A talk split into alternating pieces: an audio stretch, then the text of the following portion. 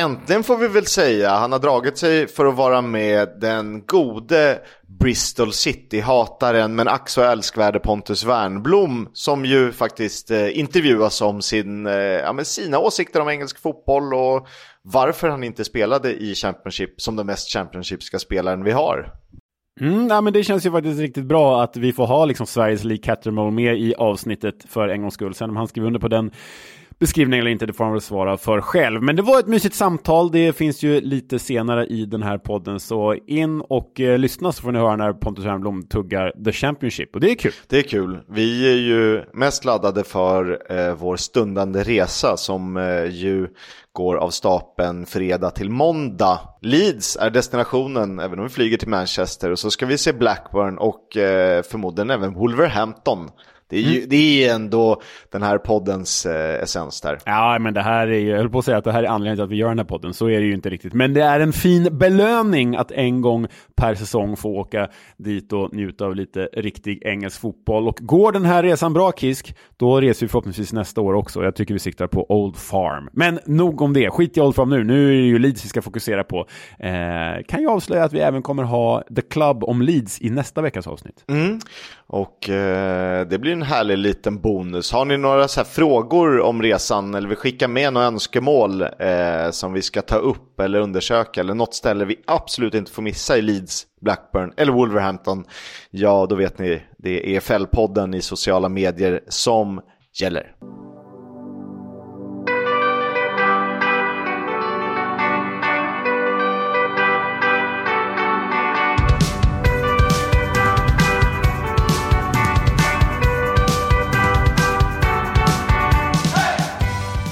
Här är Footballs Coming Home, en podcast om det vi kallar riktig engelsk fotboll. Championship i fokus naturligtvis. Jag heter Oskar Kisk och som vanligt vid min sida, om än ute i eten. Eh, Johnson Clark Harris, som man nästan har glömt bort. Han eh, spelar ju fortfarande i Peterborough och manglar in mål där i League One. Men ja, Leon Djärgård väl då på svenska. Nu vet inte jag om han är petad eller har varit skadad, men han har inte spelat jättemycket på sistone. Sist jag kollade en, en Peterborough-uppställning så var han inte med. Och han gjorde inte mål i helgen när de mötte Charlton på bortaplan. Men det gjorde Alfie May, han gör alltid mål för Charlton. Och en annan trippelnamnare gjorde mål för eh, Peterborough, vet du vem då? Uh, nej, var det han, vår favorit, nästa Guinness Walker? Jag vet inte vad han spelar längre. Han, är han kvar i Reading? Nej. Efron Jardell Mason Clark, Barnet Legend. Gud, det är helt underbart ju. Uh, ja. där är han ju, Efron Mason Clark på elfte plats i League Ones uh, skytteliga. Det är ju faktiskt glädjande. Uh, Johnson Clark Harris. Fan, jag lider lite med Johnson Clark Harris. Han hade kunnat färga i Championship. Nu är han petad i slash skadad i League One. Petad i Porsche. Stackare. Det finns ju även en annan bra trenamnsgubbe här i Charlton och Derby. Han har gjort mål för båda då. Corey Blackett Taylor. Oh. Ja. Blackett ah, ja. Taylor. Nog om trenamnen. Ja. Nog om tre namnen. Vi eh, dyker in i den omgång som har spelats. Den började på fredagen med toppmötet mellan West Brom och Southampton. Men eh, processen var hyfsat kort, för det var gästerna som flög hem med alla tre poäng. Ja, och det var ju Ryan Fraser som satte 1-0 i den 14 minuten och sen David Brooks som eh, stötte in 2-0 med ungefär 20 minuter kvar. Vilket, vilken injektion David Brooks har varit ändå sedan han kom i, i januari, eller hur?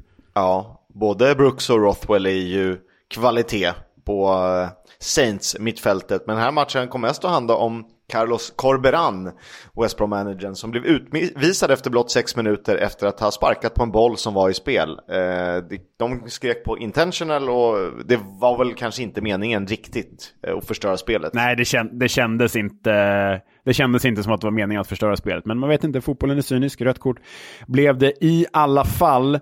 Ehm, det som också var speciellt med den här matchen, det var ju att West Broms nya ägare Shilan Patel, med reservation för det uttalet, eh, befann sig på plats på The Hawthorns för att se sin nya klubb förlora då hemma mot Southampton. Mm, vi ska återkomma lite till Patel i nyhetssegmentet och Frasers mål är ju snuskigt fint. Så har vi det sagt också. Ja, Ja, det gladde mig väldigt mycket att eh, Andreas Georgsson ju som eh, var assisterande tränare i Southampton som vi intervjuade i höstas. Han är ju nu huvudtränare i Lilleström, men han eh, twittrar ju rejält om engelsk fotboll fortfarande. Bland annat då så la han ut Ryan Frasers mål eh, i helgen på sina sociala medier. Det tyckte jag var kul. Kul att se, Andreas, om du lyssnar. Lördag då, Plymouth Leeds. Eh, den här såg vi båda lite halvt om halvt. Eh, och det är 2-0 till Leeds på bortaplan. Ja, 2-0 till Leeds och de är ju så fruktansvärt bra. Dock var det faktiskt bara, man tänker att liksom Plymouth Leeds skulle kunna sluta 4-4, men det var faktiskt bara tre skott på mål i den här fighten. Eh, Leeds då 100% med sina två avslut. Villinjonto och Georginio Rutter. Och jag ska bara säga det, Rutter stod ju för 1 plus 1 i den här matchen. Jag bytte ut honom i Gaffer inför. Ja. Typiskt.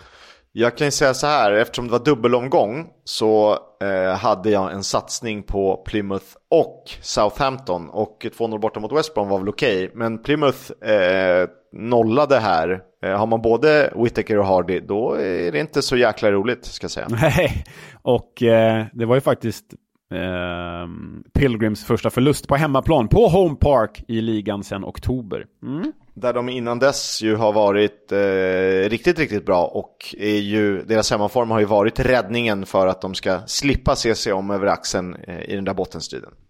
I Derby Della Mowbray, jag tycker att det är det varje vecka, så möttes Birmingham och Sunderland i, lyssna nu, det, det som blev en seger för Tony Mowbray i hans sista match på ett tag mot Michael Beals sista match för Sunderland. Ja, för det var ju så att efter den här matchen så fick ju Michael Beal sparken av Sunderland. Det blev ju bara fyra segrar och typ 14 möjliga på två månader i Sunderland. Och Tony Mowbray har eh, tillfälligt kastat in handduken på grund av hälsoskäl. Eh, det är ju deppigt, vi får prata mer om det här i nyhetssegmentet också. Eh, man vet väl fortfarande inte än vad det är för häls hälsorelaterat kisk. Nej, jag tror inte det har, jag har i alla fall inte läst några eh, detaljer och man vill väl hålla det lite så. Eh, och hoppas på snabbt tillfrisknande för en, eh, en skicklig manager. Men vann gjorde de här, det var väl eh, väldigt härligt. Ja, men revansch för Mowbray mot Sunderland som är så helt idiotiskt. Har du tittat? Nu har det kommit, det är en vecka gammalt nu. Har du sett nya säsongen av Sunderland till I Die? Nej, det har jag inte gjort. Eh, men det börjar väl bli dags att göra det. Mm, jag har sett delar, eh, halvvägs ungefär. Och jag menar, man vet ju allting, men känslan av ägaren Louis Dreyfus är ju att eh, han är ju lite trigger-happy på tränarknappen och eh, det känns som att han var det nu också med Mowbray, för det här med bil gick ju helt åt helvete. Men det kan vi analysera i, i nyhetssegmentet. Det var ju som så att Jack Clark i alla fall gav Sunderland ledningen mot Birmingham, men Birmingham vände då på hemmaplan. Och Kisk, det här var första gången, om jag läste rätt, på över fyra år som St. Andrews var slutsåld i en ligamatch. Det stämde, för de har ju hållit på och renoverat och det har varit så jävla deppigt eh, att ens se highlights från den arenan. För det är liksom tomt på tre fjärdedelar av arenan och så ligger det några så här trötta filtar i brist på bättre ord, eller vepor. Eh, så att, eh, kul att se. Som sagt, en storklubb i, i lite på, på någon slags vilopaus. Mm. Sen är det ju en sanslös situation till 1-1. de, Birmingham har väl 3-4 eh, reella chanser att göra det där målet innan Jordan James eh, sätter bollen. Sen Koji Yoshi till 2-1 seger för Birmingham alltså. Vi, pratade, vi kommer prata mer om det givet vår eh, Bristol City-hatande gäst Pontus Wernblom. Men här föll de ju hemma mot QPR med 0-1 och det var ju poddfavoriten Ilyas Shahir Adel Tarabt 2.0 som blev matchvinnare. Ja, och eh, du har lagt in en riktig så här kisk-nugget här. QPR med fyra raka segrar på Ashton Gate. Det är faktiskt en riktigt bra nugget, för det säger ju verkligen någonting. Det är inte så här, de har tagit 11 poäng på Ashton Gate sedan 1923. När matcherna spelats på söndagar i eh, bortaställ. Ja, nej men eh, jäkla stark seger av QPR. Bristol City hade alltså slagit Middlesbrough och Southampton inför den här fighten. Visst var det så? Eh... Ja, känslan var ju lite att så här, inför den här matchen var ju Bristol City på gång. Så här, vinner de här så har de ju faktiskt häng på playoff. Men eh, det här var ju lite sista ropet, även om vi inte ska ja, nej, men, såga av lag. Nej, men det blir ju inte playoff för dem. Det är ju känslan de är för ojämna. Men oerhört starkt av eh, Cifuentes QPR som nu är ju precis bakom Millwall där vid nedflyttningsstrecket. Så ja, QPR ska vi nog eh, absolut inte såga av i den där bottenstriden. Nej, och eh, de är helt enkelt väldigt bra i den här matchen och vinner därför. Robin spelade ett väldigt stilrent retroställ, förutom det faktum eh, som har varit problem tidigare också. Taylor Gardner Hickman, tidigare West Brom, nu i Bristol City, har ju ett ganska långt efternamn, Gardner Hickman. Eh, och när man såg tröjan, jag har försökt hitta bilder, jag har inte gjort det, så såg det ut som när Jantje Venegård av Hesselink spelade i Hall. Du vet när namnet går liksom från höft till höft runt hela, det ser för taskigt ut. Eller bara när Jägerskiöld Welander spelade sin eh, Sjökrikan Korpen-tröja. Så kan det vara också. Ja, man struntar i namnet. Man får köra några sköna initialer. LVJ, eller vad blir det? Mm, LJV. LJV, jag kan inte prata. Nej, det kan vi inte, men vi kan podda. jag tänkte säga något, ett, ett, ett, ett huvudderby mellan Huddersfield och Hall, men jag kom på mig själv. Fruktansvärt dåligt. Ja, det är så dåligt. Det är bäst hittills. Jag ber, jag ber så hemskt mycket om jag ber så hemskt mycket om ursäkt till alla er som lyssnar på den här podden och vill få lite härliga analyser och rapporter från eh, Englands andra division och istället får eh, konstiga utsvävningar. Du, eh, du vet att vi ska till Huddersfield på fredag lunch va? Ja, vi ska mellanlanda där med någon buss på väg till Leeds. Det låter som en jäkla sällskapsresa-dejt, men det blir fantastiskt. Ja, det är lite, du är lite Stig-Helmer, jag är lite Ole Bramsrud, men det... Ja, det, det, är vi, det är vi överens om. Det blir fint. Eh, det gjordes tre mål i den här matchen, två av dem på stopptid. I huvudderbyt.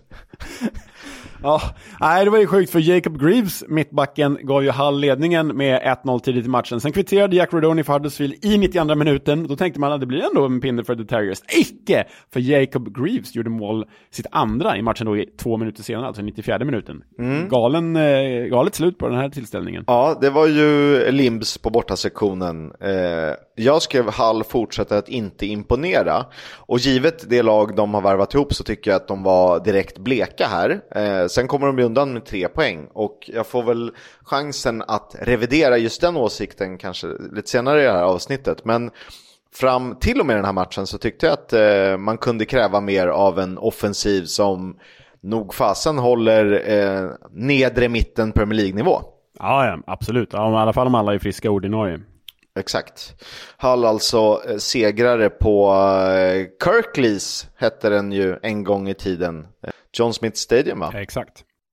Nästan så här säsongens överraskning-match var ju att Leicester blev nollade Åtminstone till poängen hemma mot Middlesbrough. Mm, Leicester tog emot Middlesbrough, det slutade 1-2. Jag såg den här matchen och det var ju konstigt för Middlesbrough gjorde ett jättefint ledningsmål genom Finn Assas i en 24-25 minuter in i den här matchen och Samuel Silvera kontrade in 2-0 för Middlesbrough. Men som sagt, jag såg den här matchen och de var ju liksom inte värda 2-0. Alltså, Leicester var ju inte bara ett nummer större, utan två nummer större i den här matchen. Och ändå förlorade de 1-2. Jamie Vardy reducerade dem med fem minuter kvar. Det var... Alltså Middlesbrough gjorde ju mål på sina väldigt få chanser och sen var de ganska dåliga. Det var en massa märklig match, du vet. Så här. Det funkade inte för Leicester fast de var bra. Förstår du vad jag menar? Det är så här, vi spelar bra, men ingenting fungerar ändå. Nej, det är ju, de har ju över 70% bollinnehav och noteras för 24 avslut. Bara två av dem går på mål och det kan väl tala för att det här var en liten missräkning i effektiviteten. Ja, Första hemmaförlusten för Leicester sedan november, blott femte förlusten för säsongen. Jag menar, de är ohotade detta, de kommer gå upp ändå, men det var bara mär märkligt alltihop. För jag menar, jag brukar bli glad av sådana här överraskningar, men här satt jag ju och kände bara så här, Middlesbrough, inte ens en värd överraskning, inte ens en världskräll. De var, de, de var ju liksom inte bra Middlesbrough, de bara gjorde, råkade göra två mål. Nej, spelar man 46 matcher så i sannolikheten, sannolikheten stor att man förr eller senare eh, drar på sig några onödiga förluster. Men eh, det är väl bara upp på hästen igen. Fast inte på fredag. Det ska inte upp på någon jävla häst då. Då ska det... Nej, för fan. Eh, så här. Vi kan ju, vi, vet du vad, vi återkommer om det. Jag pausar den tanken eh, och så pratar vi lite mer om eh, Leicester senare och önskemål. Det var ett ett bottenmöte med viktiga poäng på spel när Millwall tog emot Sheffield Wednesday och för oss som vill att det ska leva in i det sista så var det här eh, det bästa av resultat. Mm, Millwall 0, Sheffield Wednesday 2. Ike Ugbo mål igen, Wednesday-förvärvet och Anthony Musaba 2-0 som alltjämt sitter och ruttnar på min gafferbänk får aldrig spela trots att han gör poäng ibland. Ehm, det här eh, liksom, hade man tänkt det här inför säsongen som man aldrig sett det komma. Jag menar, jag hade typ Millwall som en kraftig utmanare till playoff-lag, eh, givet att de bara kom en poäng från playoffet för ett år sedan, eller för snart ett år sedan.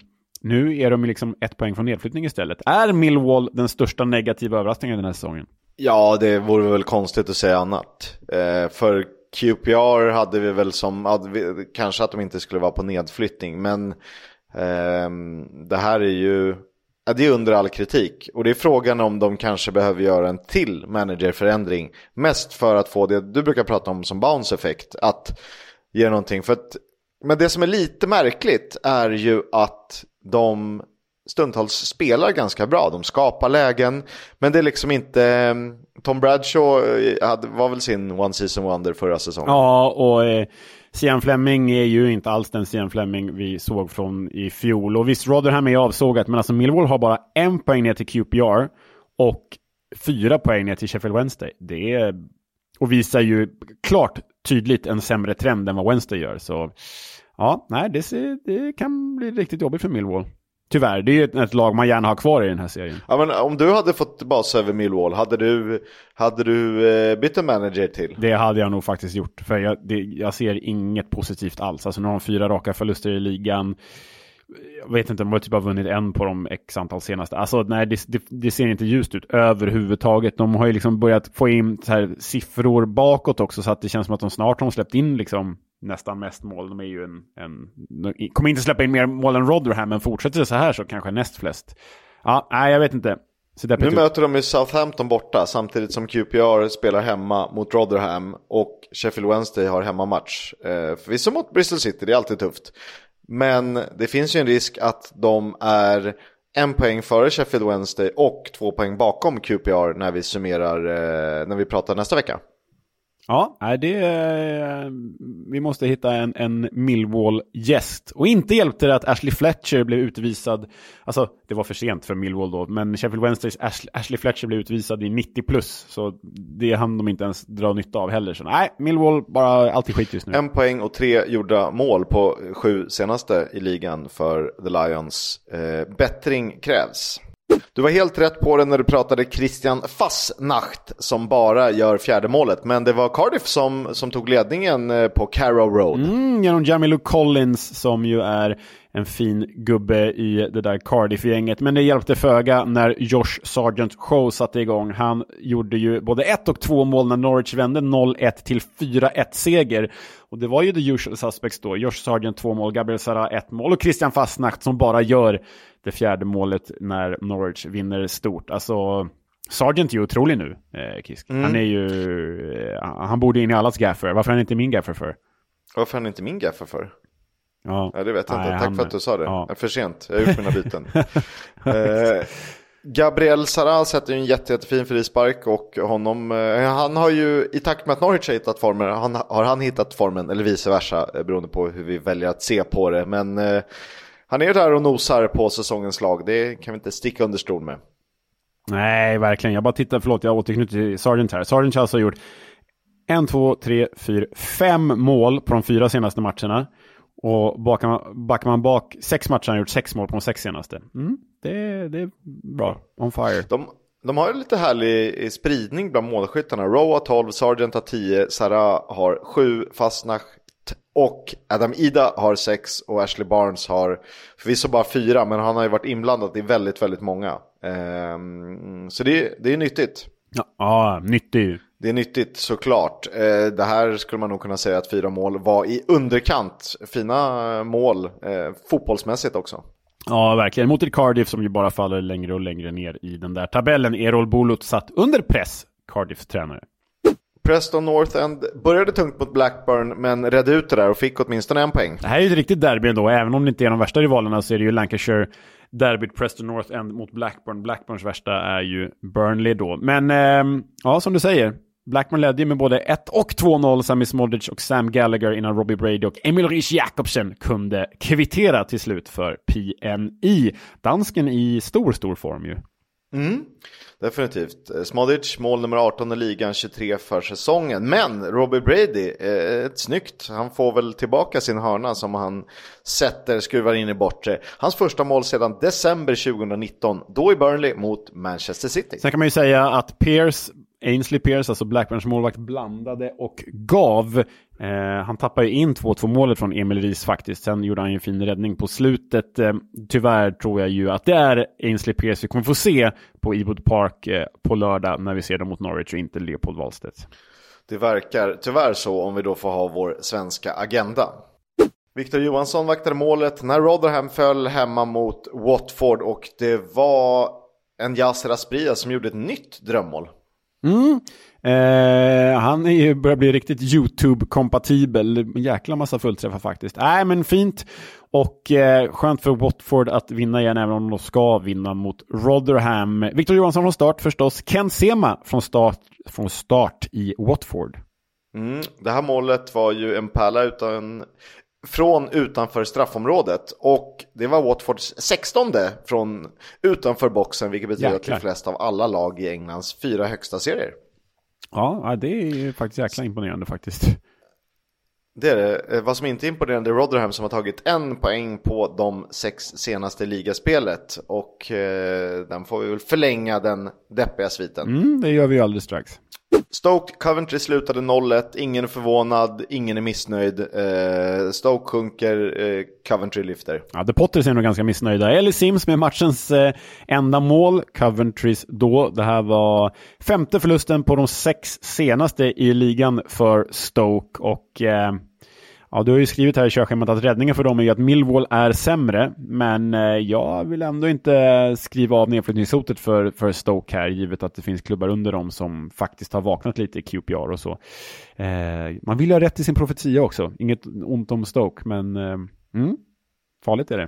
Huddersfield känns ju hetare. Ja, ja, ja, gud ja. Huddersfield känns hetare, QPR känns hetare, Wednesday är ju typ hetare. Mm, tror det. Swansea vet inte fan om de är hetare, eh, men de borde ju vara det. Nej, det är de typ inte. Eh, de föll hemma mot Ipswich, eh, hade som bäst 1-1 i den här matchen. Nathan Broadhead för gästerna till 1-0, Jerry Yates till 1-1. Sen blev Connor Chaplin matchvinnare med sitt 50 mål för Ipswich. Mm. Och jag måste ju liksom be om ursäkt till Nathan Broadhead för han är ju en jäkla målmaskin för Ipswich den här säsongen trots att han utgår från en kant. Ehm, ja, men det är skönt för Ipswich att ha kommit igång nu igen, dra några raka segrar. De hade ju en väldigt tung period där under hela 2024 egentligen. Leif Davis med 12 assisten till matchavgörande 2-1. Känns som att han har stått på typ 10-11 assist i två månader nästan. Men eh, mm. nu fick han producera Han har ju varit lite det har gått lite trögt för Ipsic och även för honom. Men det är ju, alltså de har ju en bredd av rätt eh, härliga karaktärer så det är många som kan göra poäng för Ipsic. Ja, ja, verkligen. Ska vi gå vidare till tisdagen då? Eh, 0-0 match mellan Cardiff och Blackburn som hemmalaget från Wales eh, dominerade. Dock inga jättechanser för något av lagen. Nej, eh, tycker ändå är ett fall framåt för Blackburn här sen tränarbytet. Alltså, nu tar de lite poäng, de ser inte fantastiska ut, men de håller nollan. Alltså när håller Blackburn nollan? Det har ju typ inte hänt den här säsongen. Um, Aaron de Ramsey... kryssade Blackburn senast. Ja, exakt. Aaron Ramsey är eh, inte med den här gången heller för Cardi FF. Nu sägs han vara borta till slutet av mars och det är väl liksom en eh, karriär som håller på att förtvina där tyvärr på grund av skadorna. Ja, han började den här säsongen otroligt fint, eh, precis som Cardiff gjorde. Ett Cardiff som nu inte har gjort mål på hemmaplan på över sex timmar. Ja, det är ju faktiskt helt sjukt. Är, Cardiff har ju liksom tagit tillräckligt mycket poäng för att inte bli inblandade i den bottenstriden till slut. Men eh, de spelar ju som ett bottenlag nu. De är, känns ju väldigt hopplösa. Ja, det gör de.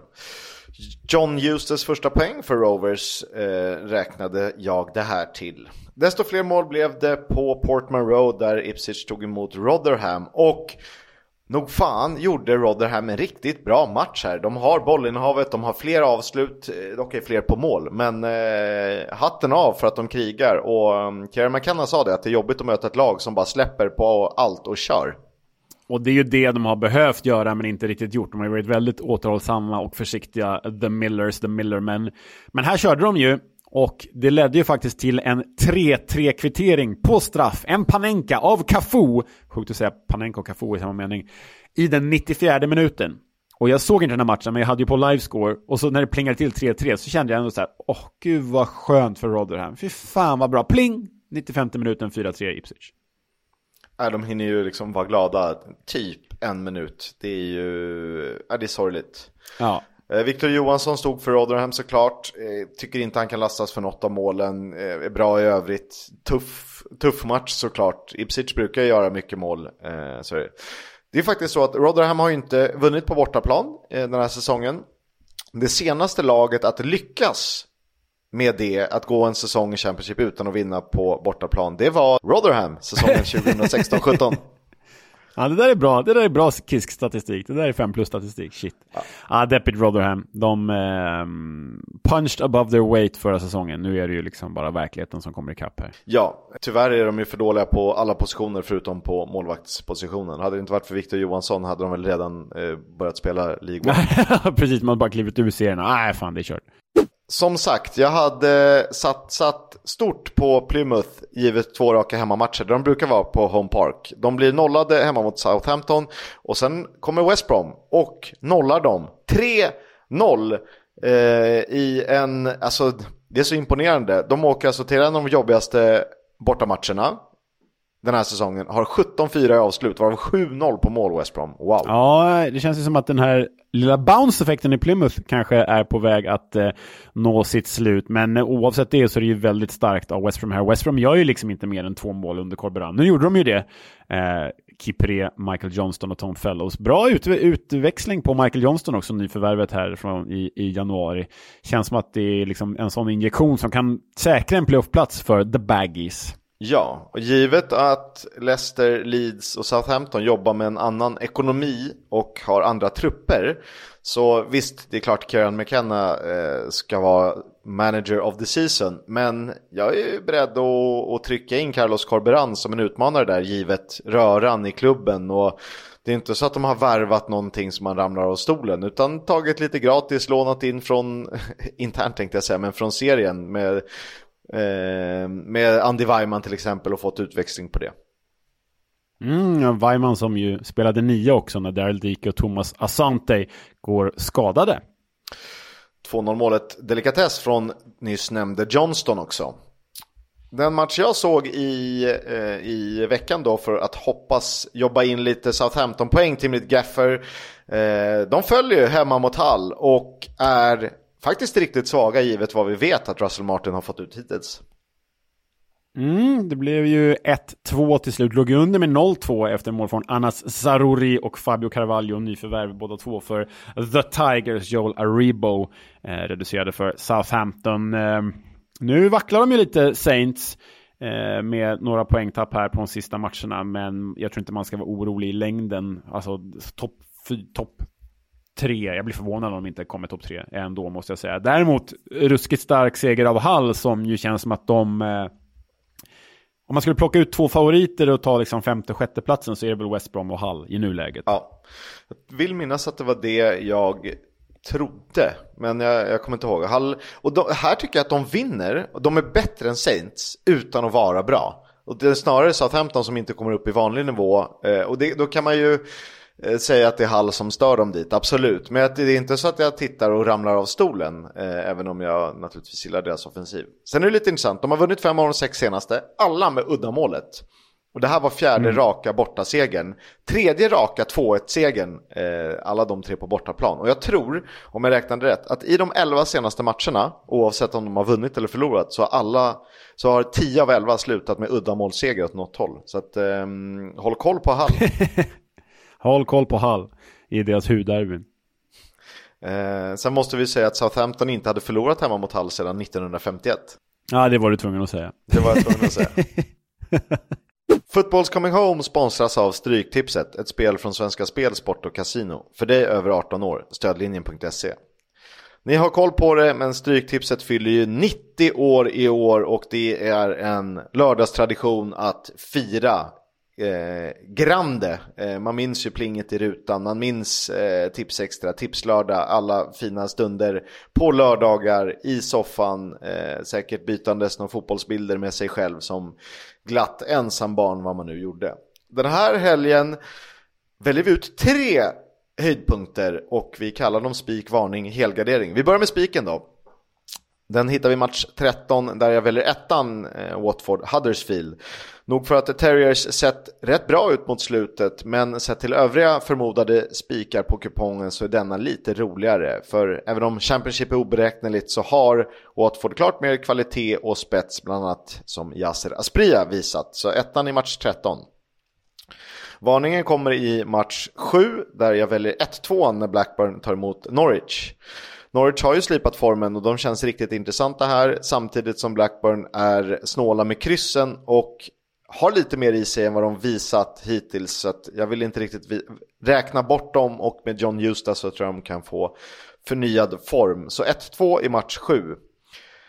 I helgarderingen hittar vi match 12, där möts Sunderland och Swansea. Och det är klart att hemmalaget Sunderland är mycket mer komplett. Men de störs nog av turbulensen kring Michael Beal. Och ska man leta värde i Championship så tycker jag helgarderingen här är rätt intressant. För Swansea har viss kvalitet som de visar i stunder. De kan störa de bästa av lag. Och Leo, om jag frågar dig vilken match ser du mest fram emot i helgen så är det en jättekorkad fråga. ja, för i och med att vi befinner oss på plats så är det enkla svaret fredag, Leeds United Leicester City, den befinner vi oss på. Lördag, Blackburn Rovers Norwich City, den befinner vi oss på. Söndag, hmm, inte The Championship, men desto mer, eller mer, men i alla fall en typ Championship-match i Premier League, Wolverhampton mot Sheffield United, den befinner vi oss på. Men ska jag välja någonting objektivt liksom utifrån att i, om, för de som inte är på plats så är ju fredagskvällen Leeds United-Leicester City omgångens match. Det är ju bara att titta på den. Tidig, tidig playoff fight, lördag Kisk, Hull City, West Brom.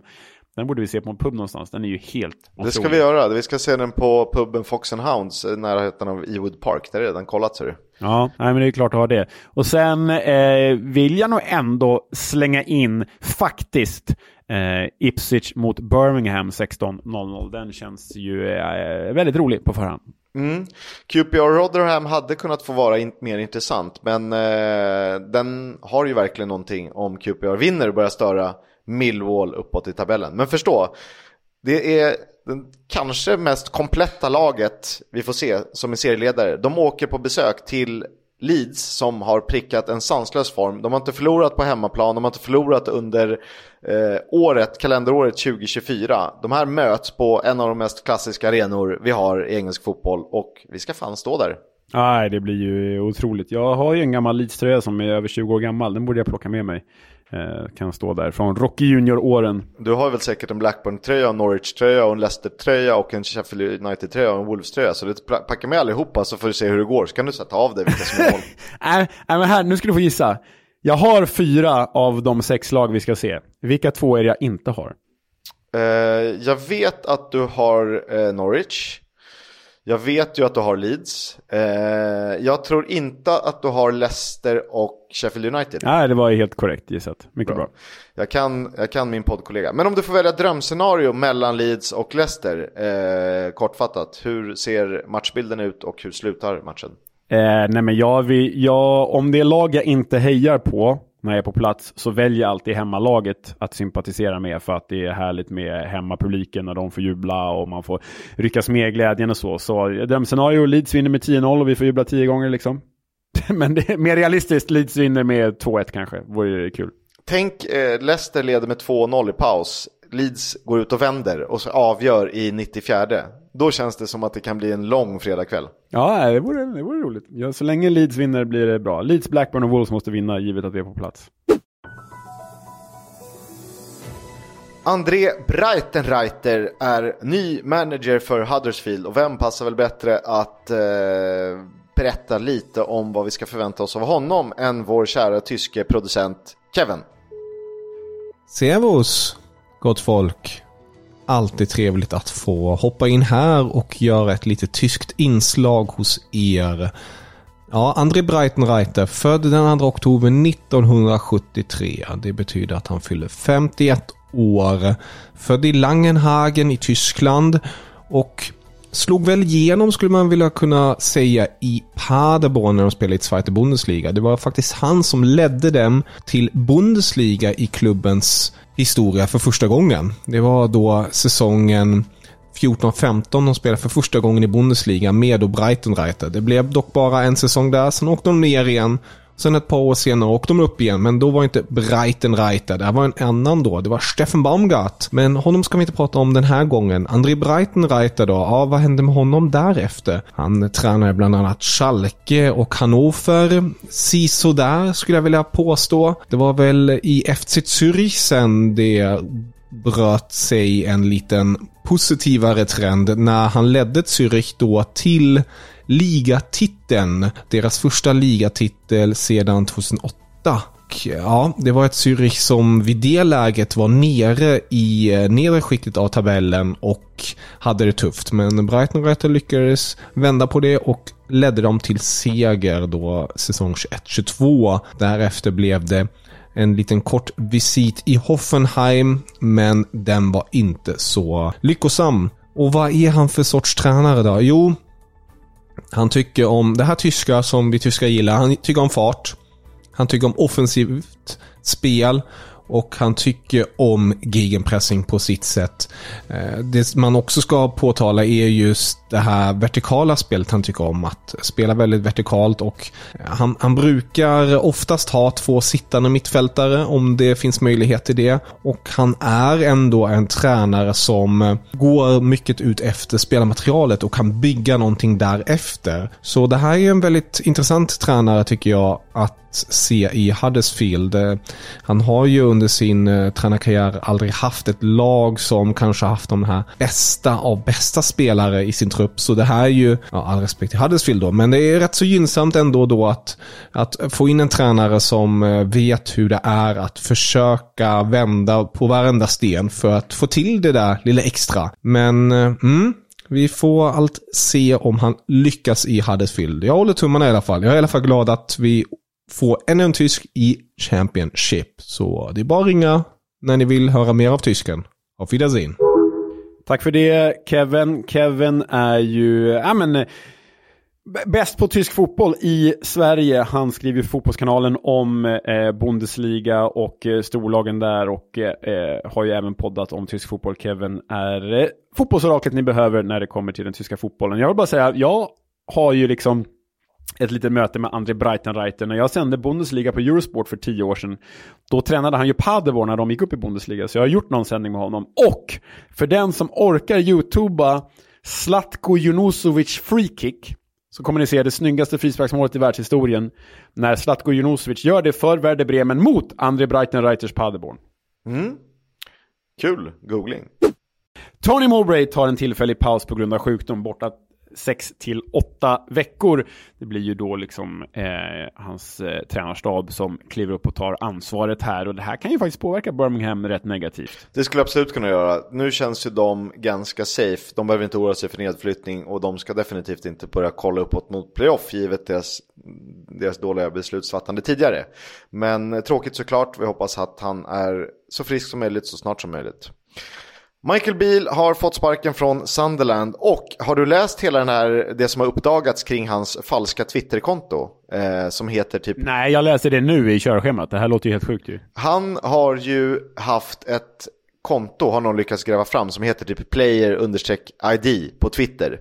Där han eh, på sistone har retweetat positiva saker om sig själv som då ska oh, motsätta sig det här med att han inte skulle tagit Trey Humes hand och så vidare. Eh, intressant grej. Jag vet inte om han försökte starta något så här semi-analytiskt eh, konto. Eh, men eh, speciellt i alla fall. Eh, och tufft. Herregud alltså. För, för det, vi har inte ens pratat om den här Trey Hume-grejen. För er som har missat det så blev alltså Trey Hume, Sunderland ytterback, han blev ju utbytt av Mick Beal i helgen var det, var i helgens match, eller Kisk. Ja. Um, och Trey Hume kliver ut bredvid sin tränare Mick Beal och sträcker ut handen för en high five och blir total ignorerad av Mick Beal. Mick Beal tar inte handen. Och Mick Beal har försvarat sig med att man inte såg Trey Hume, men man ser på bilderna att han ser ju Trey Hume. Det går inte att inte se Trey Hume där och, och att han kör en high five. Äh, äh, det, är så, det är så jävla konstig situation. Det känns som att det var typ den dissen av Trey Hume som beseglade hans öde. Ja, så blir det nog. För, och det står rapporter om att han har tappat omklädningsrummet helt.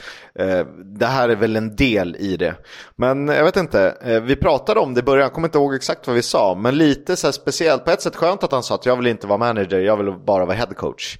Men också lite att så här, friskriva mm. sig från ansvar, att så här, ah, men jag har inte värvat de här skitspelarna. Så att, Eh, och Trey Hume är väl kanske ja, nej, den, nej. förutom Jack Clark, som varit bäst i Sunderland genomgående under säsongen. Så att, dumt. Nej, väldigt dumt. Och nu skrivs det ju kommunicerat från Sunderland, vi får väl se om det stämmer hela säsongen ut då, men assisterande tränaren Mike Dodds, som tidigare varit interim, han eh, rapporteras då ta över säsongen ut.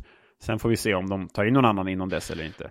Will Still när, när, nämns som, som favoriten att ta över på lång sikt. Eh, Steve Cooper också diskuterats. Vad, vad ser du? Eh, jag tror att Will Still är ju mer spännande kanske.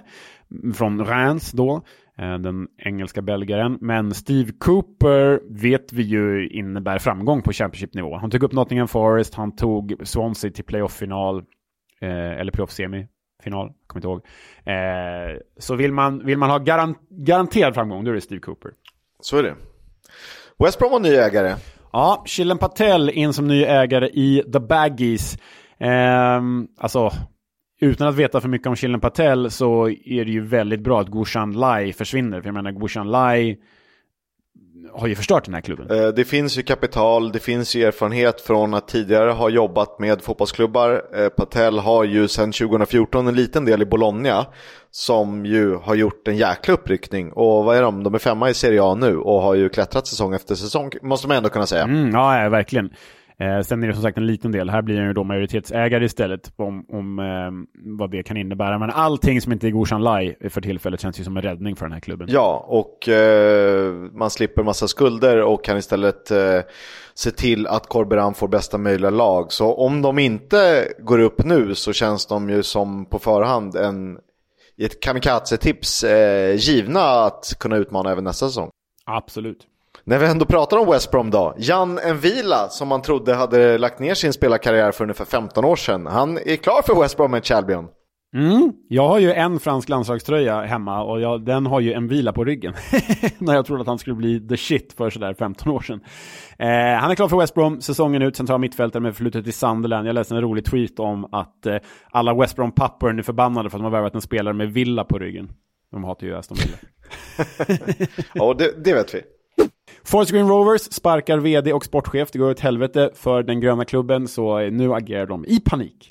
Doncaster City som ju är en nystartad eh, amatörklubb ägda av eh, agentfamiljen med lite skumraskkänsla. McKay heter de va? Ja. Har ju värvat ihop ett jäkla Championship-drömgäng här. Eh, vilka är alla spelarna? Wes Houlihan, alltså the Irish Messi som är le legendar. Wesley? Ja, Wesley, eh, legendar i Norwich. Det är Ross McCormack, eh, anfallare som öste in mål i Leeds, i Fulham, misslyckades i Aston Villa en av de som gjort flest mål i Championships historia. Vilka mer har de plockat in nu som jag inte kommer på här på rak arm? Det är ju eh, Charlie Mulgrew, skotsk landslags eh, mittback med förflutet i Blackburn och Celtic. Och så är det en fjärde, vem tusan är det då? Ja, det var någon till som är ganska...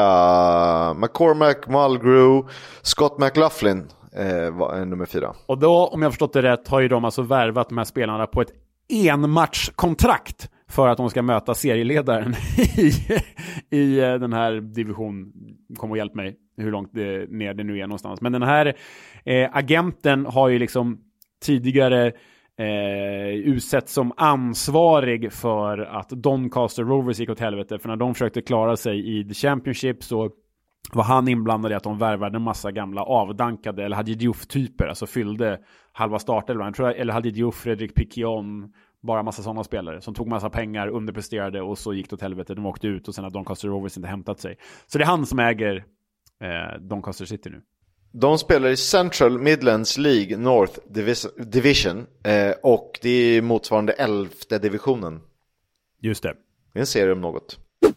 Mamadou Doumbia till Watford i sommar på ett sexårskontrakt. Malisk försvarare som spelat i Young Africans i Tanzania. Kan du något om honom Kisk? För det kan inte jag. Uh, jag på tal om, du har det är någon uh, kollega som googlade Young Boys. Jag vill inte heller googla Young Africans. Risken att det blir jävligt. nej, Då får man nog lägga till deras sports club eller vad det kan vara. Ja. Har du koll på Erik Gunnarsson? Blåvitt fostrad eh, mittback. Nej, nej. Eh, han lämnade Utsikten som bossman i vinter. Han uppges enligt Sportbladet träna, provträna då med Leighton Orient. Det är en kille vi måste prata med om det nu blir så. Verkligen.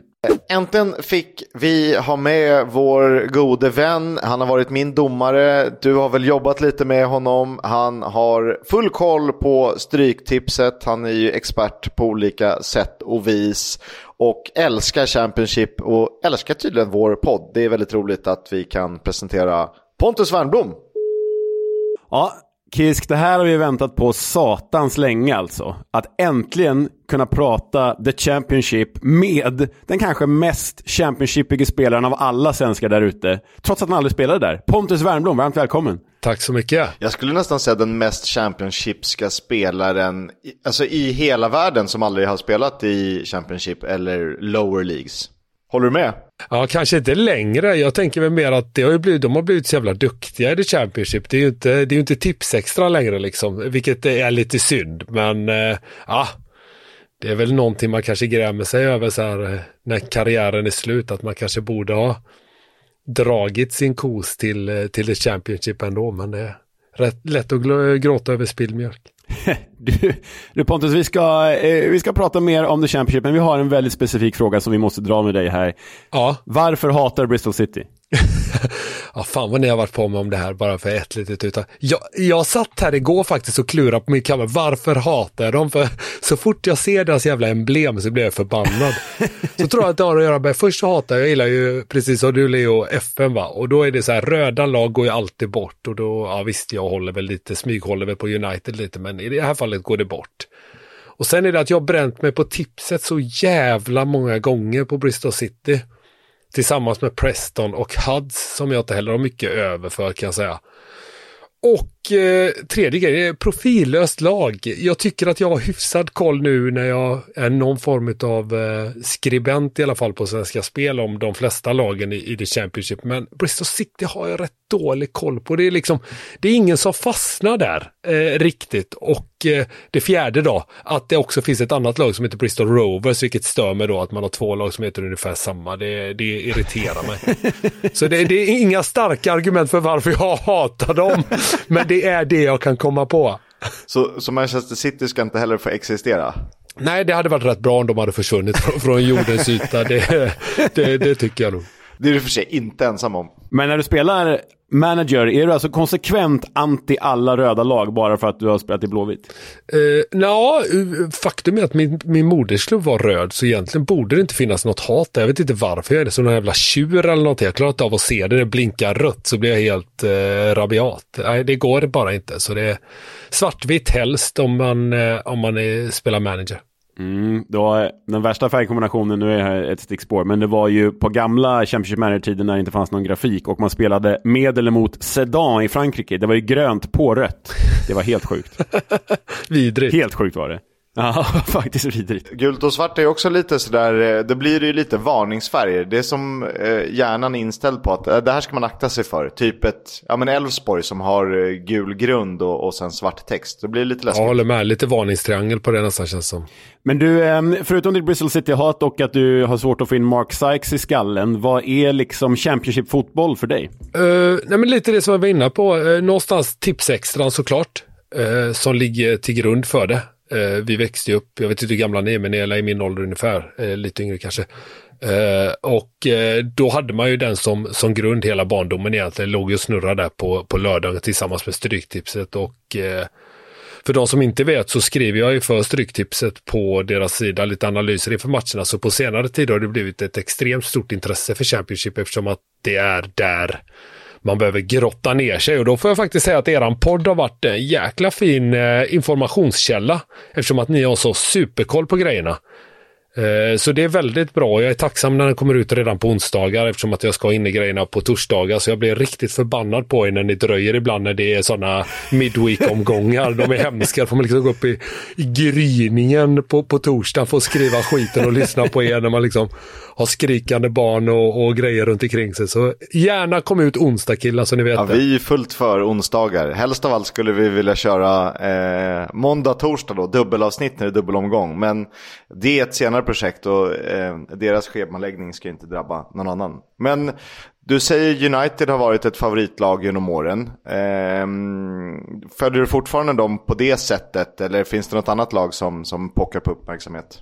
Eh, egentligen när jag var liten så var det ju Real Madrid, ni vet, när man var sådär, höll på det bästa laget. Så de var jag hardcore fram tills man blev lite vuxnare och eh, i samband med att jag själv började spela på en hög nivå så tog jag inte avstånd från fotbollen, men jag tittade inte lika mycket när jag själv var aktiv. Sen nu när jag har slutat så har det kommit tillbaka lite och då har grabben kollat på United, så då har det blivit liksom att man har fastnat där. Sen har jag alltid haft en jäkla respekt för United, liksom ah, återigen då gå tillbaka till när man själv växte upp när det var Roy Keane och eh, Scholes och Beckham och alla de här. Så det var ett, ett lag, en maskin som man såg upp till. Så att det är väl på det sättet jag följer dem. Nu har de sett bra ut på sistone men det är också så här hur de har fallerat, hur de har ramlat isär och hur dåligt skött de är. Det, liksom, det gör någonting med en också. Jag tycker det är roligt att, att, att titta på ett lag som liksom inte fungerar om du förstår vad jag menar. Eh, Det är inte helt o- olik Blåvitt situation senaste ganska många åren. Ja men exakt, du förstår ju själv vilka lag det är man håller på liksom och så Philadelphia Flyers på det i hockeyn liksom som är ett annat haveri.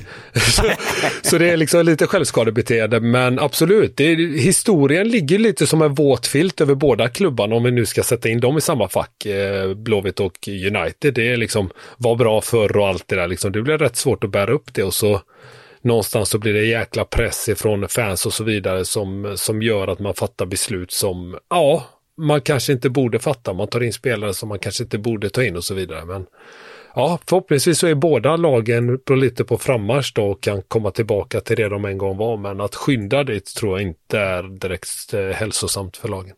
Åtminstone lagom bra så att det inte blir, eh, de får inte bli för bra igen tycker alla andra. Men de får inte, det är för klassiska klubbar för att de överhuvudtaget ska åka ur. Det ska, inte, det ska nästan lagstadgas även om vi är emot den typen av beslut. Ja, men precis. Det är väl det. Liksom. Jag tror att det också är så här, det är bra för alla. Nu är ju de två rätt enkla att gå till eftersom det har gått som gått. Men det är liksom viktigt att de lagen är bra för alla andra lag också tror jag. Eh, vare sig man håller på eh, IFK Göteborg, AIK eller eh, Manchester City eller Arsenal. Och så här. Det är bra att de är viktiga så man håller uppe den här, eh, det här hatet om vi ska kalla det då. För det är liksom det som driver hela sporten egentligen. Alltså det är ju supportrarna kring det och intresset som finns. Och då, fan, de måste få finnas. Det är samma med, med AIK för min del när de ligger illa till. Jag vill ju verkligen inte att de ska åka ut på grund av att det är dåligt för Blåvitt i längden tror jag. Samtidigt kan jag tycka att det finns en jäkla charm i när liksom det går rent åt jäkla helvete för de stora klubbarna. Vi har ju Leeds och Sunderland som exempel i The Championship eller liksom Hamburg och Schalke dundrar ner i tyska andra divisionen eller det är totalt kaos i Marseille. Det tycker jag är rätt härligt när det ändå kommer 40 000 fast de är förbannade istället för glada på läktaren. Ja, men det, det håller jag med om. Absolut, men det får ju liksom inte vara under en längre tid då, så att man blir fast där nere. Som Leeds var ett bra tag då. Nu hoppas jag att de studsar upp här igen.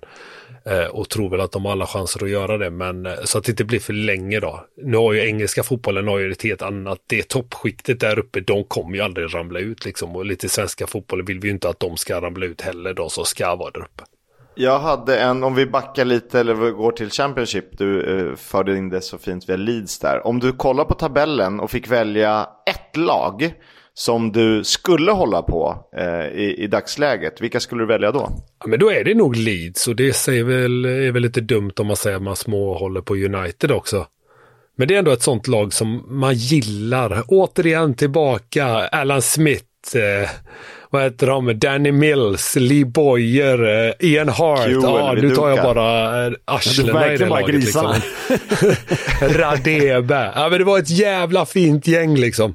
Eh, innan det var de. Abede Pelle, vad har vi mer? Vi har eh, ett gäng spelare där som var rätt sköna liksom. Tony Yeboah.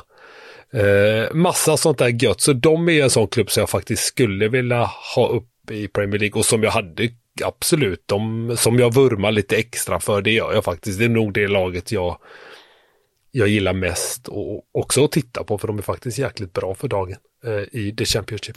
För att återknyta till Manchester United, har du mött dem någon gång? Ja, mött dem två gånger tror jag, eller kanske fyra. Två gånger vet jag. Då förlorade vi i 90 nej, 82 minuten någonting. Våran bulgar på vänsterkanten tappar boll. Inlägg Rooney 1-0 Paul Trafford i typ 83 eller något där, då var man halvnöjd. För då var de inte så jäkla bra. Då var Schweinsteiger riktigt trött bland annat. och de hade liksom Ja, då hade man Ashley Young som man trodde sjöng på sista versen men så spelade den och så vidare. Så det var, nej fan det var synd. Carrick sprang runt på mitten och, och var god tillsammans med Schweinsteiger. Eh, Slogs inte bort många pass men det sprangs inte många meter heller. Hur var det att möta liksom en klubb? Jag förstår att du, du är ju liksom proffs och det där skiter vi i. Men fanns det någonstans i det att så här, shit, nu möter jag ändå laget som jag hejade på när jag var liten? Nej, då var Real Madrid större tror jag. Samtidigt var det här ett United då, när vi mötte dem. Jag mötte, jag mötte dem fyra gånger nu när jag tänker efter, för jag mötte även när de var med Lukaku och Pogba och sådär. Så de var inte så bra. Alltså, förstår du vad jag menar? Alltså, det kan låta jätteskitnödigt, men så här, vi, hade ju, vi var ju inte superrädda för dem. Liksom. Så det, de blev man inte utspelade på samma sätt som jag har blivit typ mot Bayern München och sånt där. Där var det, liksom, det var en annan nivå, samma när vi mötte Real det var ju något annat. Det var så här, där har du inte en chans. Men mot United var det verkligen så här, fan de här är inte så jäkla bra. Liksom Fellaini, han springer inte ifrån dig. Han kommer inte dribbla av dig. Uh, han är stor och stark liksom, men nej, det tyckte jag aldrig. När vi, just när vi mötte United så var aldrig den känslan så faktiskt. Det får jag säga. Och då var de inte bra heller, det ska man ha med sig. Du, eh, Kiska skakat fram lite uppgifter här. Vill du dra den Kiska om, eh, om eh, övergången där som aldrig blev av? Ja, jag undrar om den först, om det var typ Grunden Boys-magasinet som var först med att skriva om den. För du gick till PAOK, men hade kunnat välja Crystal Palace för att Roy Hodgson var där och ryckte i dig. Det stämmer väl? Ja, jag pratade med Roy Hodgson i telefon. Men han ville bara ge ett ettårskontrakt. Eh, och då sa jag okej, okay, men det känns konstigt liksom rycka familjen ett år. London i och för sig, men äh, så kom Pauk med några tre, fyra års avtal liksom som var, bara, men då tar jag ju det liksom. Det var, och det kändes rätt så intressant med tanke på vart de var och så här lite, lite europeisk fotboll och sånt där. Jag har ju alltid valt lag. Nu har jag inte kunnat välja så mycket, men jag har haft turen att välja lag som faktiskt går för titlar att spela ett lag som krigar för, jag vet, jag har varit någon gång eh, i Blåvitt där när man hamnar långt ner. Det, vet, det blir ingen rolig stämning, det blir inte roligt att gå till jobbet när man liksom hela tiden kniven mot strupen, att man ska vinna varenda match, eh, eller snarare vinna matcher för att överleva. Och vad heter det, Crystal Palace var där nere hela tiden. De hade ju Zaha som var riktigt bra, det sa Roy Hodgson också. Vi har Zaha, han gör allt liksom. Bara och, och så, men det är ju inte... Idag tycker jag ju faktiskt att Crystal Palace ser rätt så intressanta ut. Uh, rent spelarmässigt, alltså truppmässigt. Jag tycker de har ett riktigt fint lag. De har underpresterat. Det kanske är därför Roy fick stiga åt sidan nu. Så det är ett och lag kanske som därför de faktiskt... inte ringer dig längre. Ja, bland annat. det hade de nog inte gjort idag med tanke på den truppen de har faktiskt. Jag tycker de har riktigt roligt lag idag. Så att, eh, nej, det är klart att jag kan ha ångrat mig. Å andra sidan så drog jag av hälsenan. Det hade jag antagligen gjort där med och då hade det inte varit roligt att sitta med ett ettårskontrakt. Då var det bättre att sitta som jag och bli lite persona non grata Men sitta på tre år till liksom så att det blev, det blev bättre, bättre så sätt istället för att vara skadad och, och free agent. Jag tänker att din spelstil, även om det kanske är lite mer gamla England, men jag tänker att man inte behöver backa så långt för att du hade funkat jäkligt bra, även i, i Premier League, i vissa klubbar och, och vissa miljöer. Har det funnits fler, mer intresse eller ja, från något håll eh, i England tidigare? Än det där. Mm, nej, inte så konkret. Sen är det väl alltid vad agenterna har sagt. Så intresse har det väl funnits från de ja, men lower teams. Men det var aldrig intressant för mig som sagt eftersom att jag hade, när jag spelade Holland, spelade AZ, vi var ändå med i toppen. Jag drog därifrån låg vi etta tror jag på vintern. Uh, och sen uh, gick jag till CSKA då, som var ett topplag i Ryssland. Och fick jag så här, jag hade någon slags inställning. Nu hade jag inte riktigt valen, men som jag sa till min agent också, jag vill gå till bra lag. Jag får hellre stryk av United i uh, Champions League än få stryk av dem i ligan liksom och kriga för att hålla mig kvar. versus då att vinna en titel, ett gäng titlar i Ryssland eller Grekland för att möta dem i Champions League sen.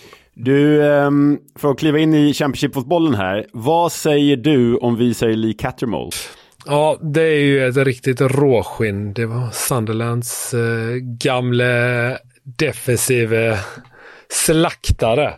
Ja, men han som var inte upp det. Jag tror att han var med när vi rätta mig om jag är fel, ni brukar ha bra koll. Var inte han med i den matchen jag missade i U21-EM? Semifinalen.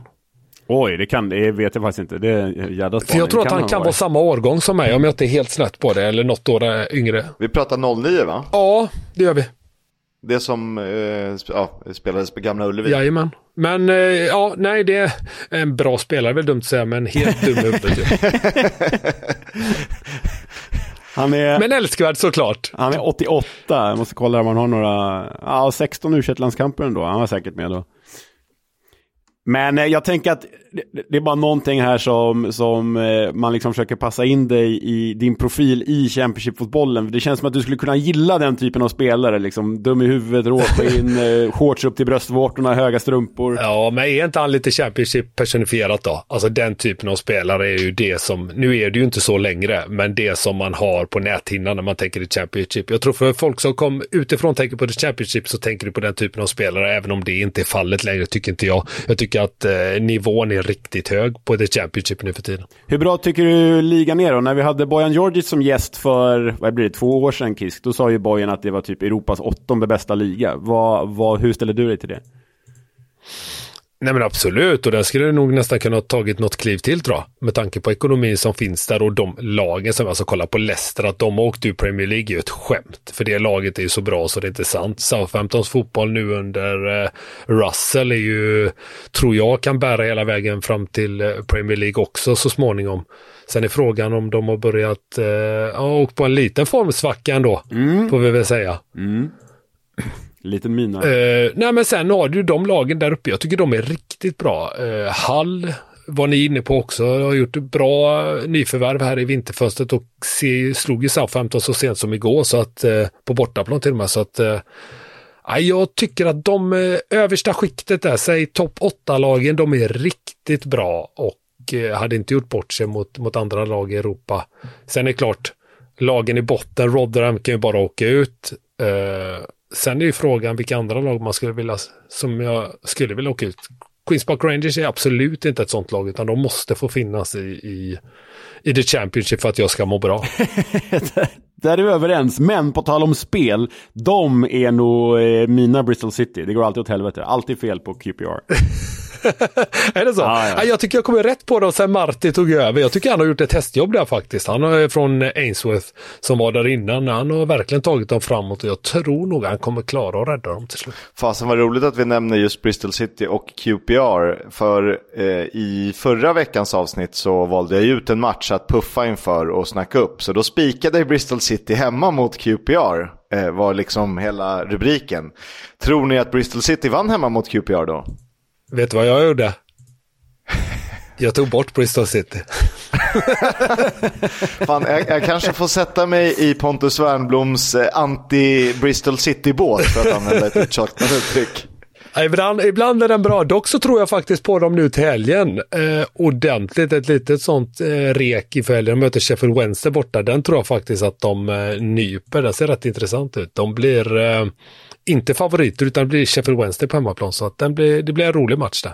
Din roll för Svenska Spel då, hur eh, har det varit en stor utmaning att ta sig an the Championship? Det är ju oftast, jag menar jag tänker på eh, tiden man spelade själv innan Kiske och gjorde den här podden. Då, när Championship-matcherna kom så slet man ju alltid sitt hår. Nu är ju liksom du den som ska komma med den informationen till de som faktiskt spelar. Sitter du där hemma på kammaren och sliter håret också? jag skrev lite nu på morgonen, men eh, faktum som jag sa innan så är eran podd är faktiskt en av mina absolut största där jag hämtar information. Ni kommer ju med information som inte jag hittar i Y-scout eller vad, vad det nu kan vara för program. Eh, där hittar jag mycket statistik och så, för man har ju liksom ett par ögon som eh, du hinner inte se allting. Eh, jag försöker titta någon match eh, på helgen när jag sitter liksom på lördagen med och någon skärm där och här och där. Liksom. Men man hinner inte se allt och framförallt inte i Championship-fotbollen. Så då är eran, eran, eh, eran podd är grym där för mig. Tillsammans då med rätt mycket andra verktyg som finns med jag har blivit lite så statsnörd och jag tycker någonstans att det är ett jäkligt bra verktyg att använda sig av. Man vill se matcherna såklart, men man kan inte se alla och då är statsen och eran podd riktigt skönt för mig att ha. Kul att höra. Det är, ehm, ja, det är, men det är svårt att se allt för man ska ju också kolla lite Premier League och sen är det lite Champions League och som, om man råkar jobba med det också som typ Leo gör, det är inte skitmånga minuter kvar där eh, som familjen tillåter. Nej, men jag lyckas ändå få in många fredagar alltså. Nej, det är så. Jag tycker att, eh, men Championship-fotbollen tycker jag är rolig att titta på på ett helt annat sätt än vad jag tycker med Premier League. För där har man ju koll liksom. Jag har koll på hur City spelar. Nu är det ju här mitt, eh, en, en del av mitt jobb, så då behöver jag skaffa mig jag försöker titta en match i, på helgen som är eh, Championship och titta hela för att skaffa mig en uppfattning om lagen. Vad är de bra på? Hur spelar de? Eh, och så vidare för att ja, bilda min uppfattning. För jag är ju lite så här pro på det Southampton är, att hålla bollen inom laget, kväva dina motståndare. Jag tror att det är på sikt, om du ska vinna ligan eller liksom ta det upp, så behöver du spela en, en possession-fotboll som de gör. Uh, därför är jag alltid väldigt pro eh, uh, Southampton när de spelar. Visst, de vinner inte alltid och nu har de en lite formsvacka, men fan, de var inne på en sån jävla bender där ett tag så de vann ju allt rätt ut. Eh, uh, men något, de gör mål till slut. Det som är lite på ett sätt tråkigt men också intressant är att de tre klubbar som eh, gick upp ur Championship förra säsongen är ju på väg ur Premier League nu. Eh, om Everton då lyckas eh, klara det. Och vice versa, de tre som åkte ur är ju på väg upp. Givet fallskärmar och bra trupper och liksom en färdig organisation. Eh, hur ser du på den saken? Och eh, lite kopplat till det, en vidare fråga med så här, lag som typiskt Ipswich som har ganska liten budget, kommer direkt från League One. Och eh, West Brom som har en helt annan filosofi och, och, och byggt utan pengar. Vad, vad kan man hitta för liksom, fina punkter från den? Men jag tror att de, om jag antar att du syftar på Leicester, Leeds, Southampton nu om vi bara le leker med tanken. Jag tror att alla de tre lagen klarar sig rätt så bra i Premier League med tanke på hur deras trupper eh, ser ut idag. Kolla bara på Burnley, vilka problem de har. Sheffield United har inte där att göra. Däremot Luton, de är ju byggda för att kriga liksom. Så det är det som gör att jag tror att de kan klara sig kvar. De andra lagen kan ju inte ställa om. Burnley spelar ju tiki-taka, i Championship kommer upp, spelar tiki-taka, går åt helvete, kan inte ställa om till att bli ett brötagäng som Luton i mångt och mycket är. Så det är därför Luton tror jag kan klara sig kvar, för att de har det. Sen kommer de ju på sikt att åka ur med tanke på hur de spelar och, och materialet de har. Men de tre lagen som är på väg upp, om vi tar Leicester, Leeds och eh, Southampton, de tror jag definitivt kan klara sig och bör klara sig nästan i, i Premier League. Något av dem kanske ryker ändå, men eh, de är så jäkla bra och har så breda trupper. Kolla deras trupper, liksom Leicester, det spelar ingen roll om de spelar på Afghan och sånt där. Leeds samma. De bara skickar in eh, eh, nya spelare som är, som är tillräckligt bra för Premier League till och med. Och Eh, Southampton har en, en spelidé och ett spel som jag tror kan ändå göra att de klarar sig kvar och en bra trupp dessutom. jag vet inte om ni såg, men Uefa släppte sin årliga ekonomiska rapport här i veckan på tal om Leicester. Och när man gick in på spelarlöner för hela året 2023 så hade alltså Leicester 16 högst spelarlön, eh, spelarlöner i Europa. Det var alltså sjunde högst i England och ändå åkte de ur Premier League. Det är ju en förklaring till varför de går så jäkla bra här då förstås. Men hur kan man ens åka ur när man lägger så mycket pengar på truppen? Nej, det, alltså det är en bra fråga. Alltså det låter ju helt otroligt och med tanke på att lagen bestraffas eh, uppe i Premier League så låter det som någonting som borde bestraffas i, i the Championship. Men ja, det är väl vad det är det där. Sen sålde de väl spelare för 14 eh, triljarder under sommaren när eh, ja, Madison och Barnes och, och, med flera kanske inte riktigt kände att de eh, var redo för The Championship just nu. Nej, precis. Samtidigt så har de ju fan vilket lag de har alltså. Det, de är imponerade. Det känns som att de bara, det är en lång defilering för dem nu att gå upp och visst, de kommer gå på ett par miner här och där, men det spelar liksom ingen roll. De är ju redan klara. De är ju de som är klara. Sen är det frågan vilka som gör dem sällskap då. Jag sätter nog mina hårt förvärvade på Leeds ändå tror jag. Ett lag som Ipswich är ju ascharmigt såklart. Jag hade inte velat att de går upp för jag tror de flyger ut med huvudet före likt Sheffield United eh, om de skulle gå upp. Du, om du får tippa där då eh, som någon slags slutpunkt för eh, den här intervjun. Du säger Leicester etta, det vore ju liksom helt galet att säga något annat. Du säger Leeds tvåa. Vilka tar tredjeplatsen? Eller vilka, vilka tar tredjeplatsen upp snarare via playoff? Ja, jag tror att Southampton kommer få stopp på den där lilla blödningen här nu då. Uh, men nu var man inte bra mot Hall. Jag såg bara highlights, den här extended highlights som man får göra. Uh, Hall klart bättre, massa fina målchanser. Ja, ja. Det var en, Ja, ja, ja. De, de, de, var- är så här, det- de det var hade nog kunnat gå rent nästan i min känsla nu efter att ha sett, eh, sett dem på sistone. Eh, Så nej, jag säger nog ändå att Southampton tar den. Sen är det ju det roliga här tror jag kommer bli slutspelet, kommer ju bli otroligt. Det är ju det man ser fram emot lite. Så här, WBA är också så här West Brom på The Hawthorns liksom. Det är ingen lätt nöt att knäcka för vilket lag som helst liksom. Så att eh, det är ett sånt lag som lurar lite i vassen också. Smygbra hela tiden. Inte så bra underliggande kanske men eh, nej, roligt, roligt. Ett roligt år kommer det bli. Det, är ingen som, det, det känns inte heller som det pratas om så mycket i England. Förstår, förstår lite att det gör det i lokalpressen, men jag tror inte man pratar så mycket om West Brom som någon slags utmanare, utan de får ligga där och fiska, så torskar de någon match, så kan de andas lite, så vinner de tre och så får, har de lite häng. Och de släpper inte till så jäkla mycket bakåt, så att, eh, du är nog rätt på det att playoffet blir bra. Det En, en bli fråga till er då som är experter på det här. Ja. Ett lag som jag har fastnat för mig på sistone är Norwich. Vad, vad säger ni om dem? Är det ett lag som kan nypa en slutspelsplats? Det känns som att de flyger fram. Jag har sett dem lite faktiskt. Jag satt och tittade på dem för, någon, för några matcher sedan och jag bara, vad fan, hur kan de här vara så dåliga? Jag tittar på underliggande siffror, svindåligt. Men nu på sistone har det också börjat ändras lite samtidigt som då resultaten har börjat trilla in. Alltså det känns ju som att sen Josh Sargent kom tillbaka så är det ett helt eh, annat lag. Och det är väl orättvist mot, mot resten av truppen och mot David Wagner att säga att allt är hans förtjänst. Men det känns som att det har hänt någonting, någonting klickat som var riktigt risigt. För i vår tränarranking så rankade vi ju David Wagner sist av alla. Där i vintras. Jo, men det förstår jag. Det är väl inte helt fel, men jag håller med dig sen Sargent kom tillbaka. Han, eh, det är ju mål, målgaranti på han och Whittaker är det väl som bara öser Ja. in mål liksom. Så man vet det är ett mål per match i princip. Och den, det är, ni som hör det här har redan hört vår analys av veckan eller helgens matcher. Men de har rätt fin spridning också på målskyttar och, och framspelare. Nu är Rowe har ju varit skadad, eh, men ändå har de Sargent, de har en Ashley Barnes som kan göra ganska mycket nytta. Gamla skolans anfallare. Gabriel Sara som ju på sin dag kan vara seriens bästa spelare. Och så en Fastnacht eh, som kommer in som någon... Eh, Som alltid petar in ja, fyran. Han gör bara fjärde målet. Alltid fjärde målet. Ja, det är fan sjukt att han gjorde det nu sist också. Jag Nej, skrattade det- faktiskt högt när han gjorde det efter det senaste avsnitt. Ah, han, är ju, han är ju för Norwich vad Zlatan var för Juventus. Alltid 4-1 målet mot Brescia liksom. Det känns, jag känner mer som en sa- Salajeta faktiskt. Ja, ännu mer så. Åh, fin. Salajeta. Nej, men Norwich, det är ju, det är ju också, har ju varit en av våra målsättningar här i podden att vi kör ju vår årliga resa som nu bär av till Leeds på, på fredag. Men eh, nästa år hoppas jag att det blir Old Farm ju, Norwich mot Ipswich. Ja, snyggt. Ja, nej men vadå, ska Norwich bli sista orden här eller? Det kanske får bli så. Jag tycker vi går ut på Norwich.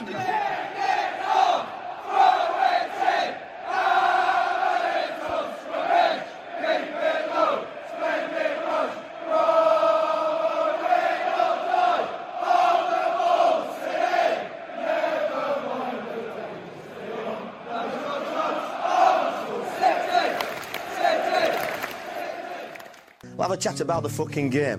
About your game, last few months, last few weeks. Fucking character. Ja, eh, som det sägs att om man ska spela som Maradona måste man bete sig som Maradona. Och eh, vad, är det vi ska, vad är det vi ska lyssna på nu?